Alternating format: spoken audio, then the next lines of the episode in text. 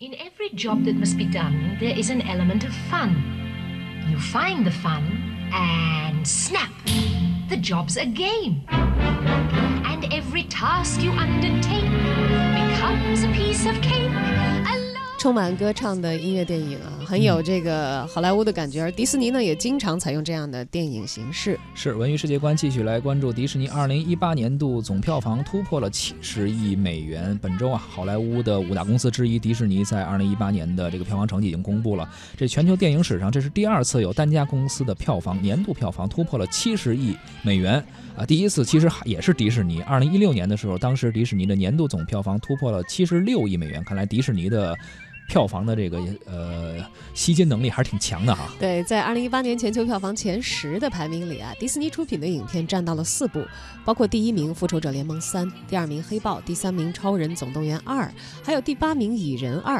目前呢，迪士尼出品的《无敌破坏王二》还在全球范围内上映当中，累计收入达到了二点五八亿美元，而且目前还在增长。是的，另外呢，奇幻片《新欢乐满人间》呢是迪士尼今年年底的重头戏，瞄准的是圣诞的档期。预计也会在欧美掀起一个票房的风浪。看来这七十亿突破了，还不是个头啊，还会增更高一些。哎，欢乐满人间之前呢，在美国洛杉矶也是进行了首映礼。这部影片呢，在一九六四年就曾经有一个经典的歌舞版本，而现在我们所听到的音乐呢，也来自一九六四年的欢乐满人间。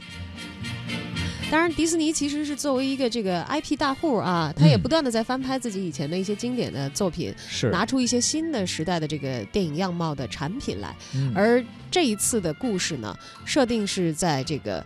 呃，电影的二十年后大萧条时期的伦敦，前作当中的小儿子 Mike 和女儿 Jane 都长大了，而且 Mike 已经有了三个孩子，妻子的突然离世呢，让他陷入了抑郁，只能够请回魔法保姆玛丽波平斯来帮忙了。这个影片的剧本呢，由少年派的奇幻漂流还要寻找梦幻岛的编剧大卫马戈执笔，导演是芝加哥的导演呃罗伯马谢尔。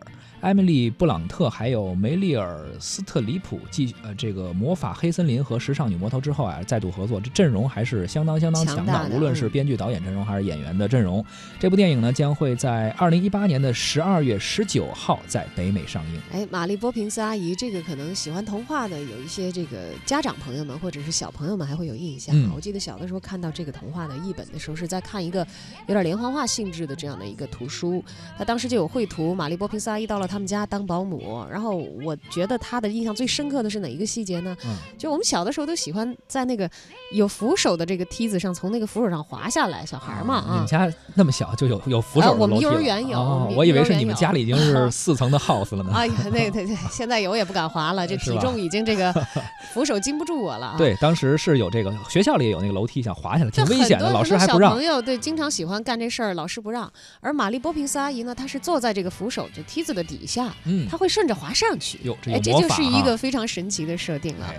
这童年的时候的一些经典的记忆，而之后呢，这个 IP 还在延续。二零一八年十二月十九号，这个电影呢，《欢乐呃新欢乐满人间》将会在北美上映。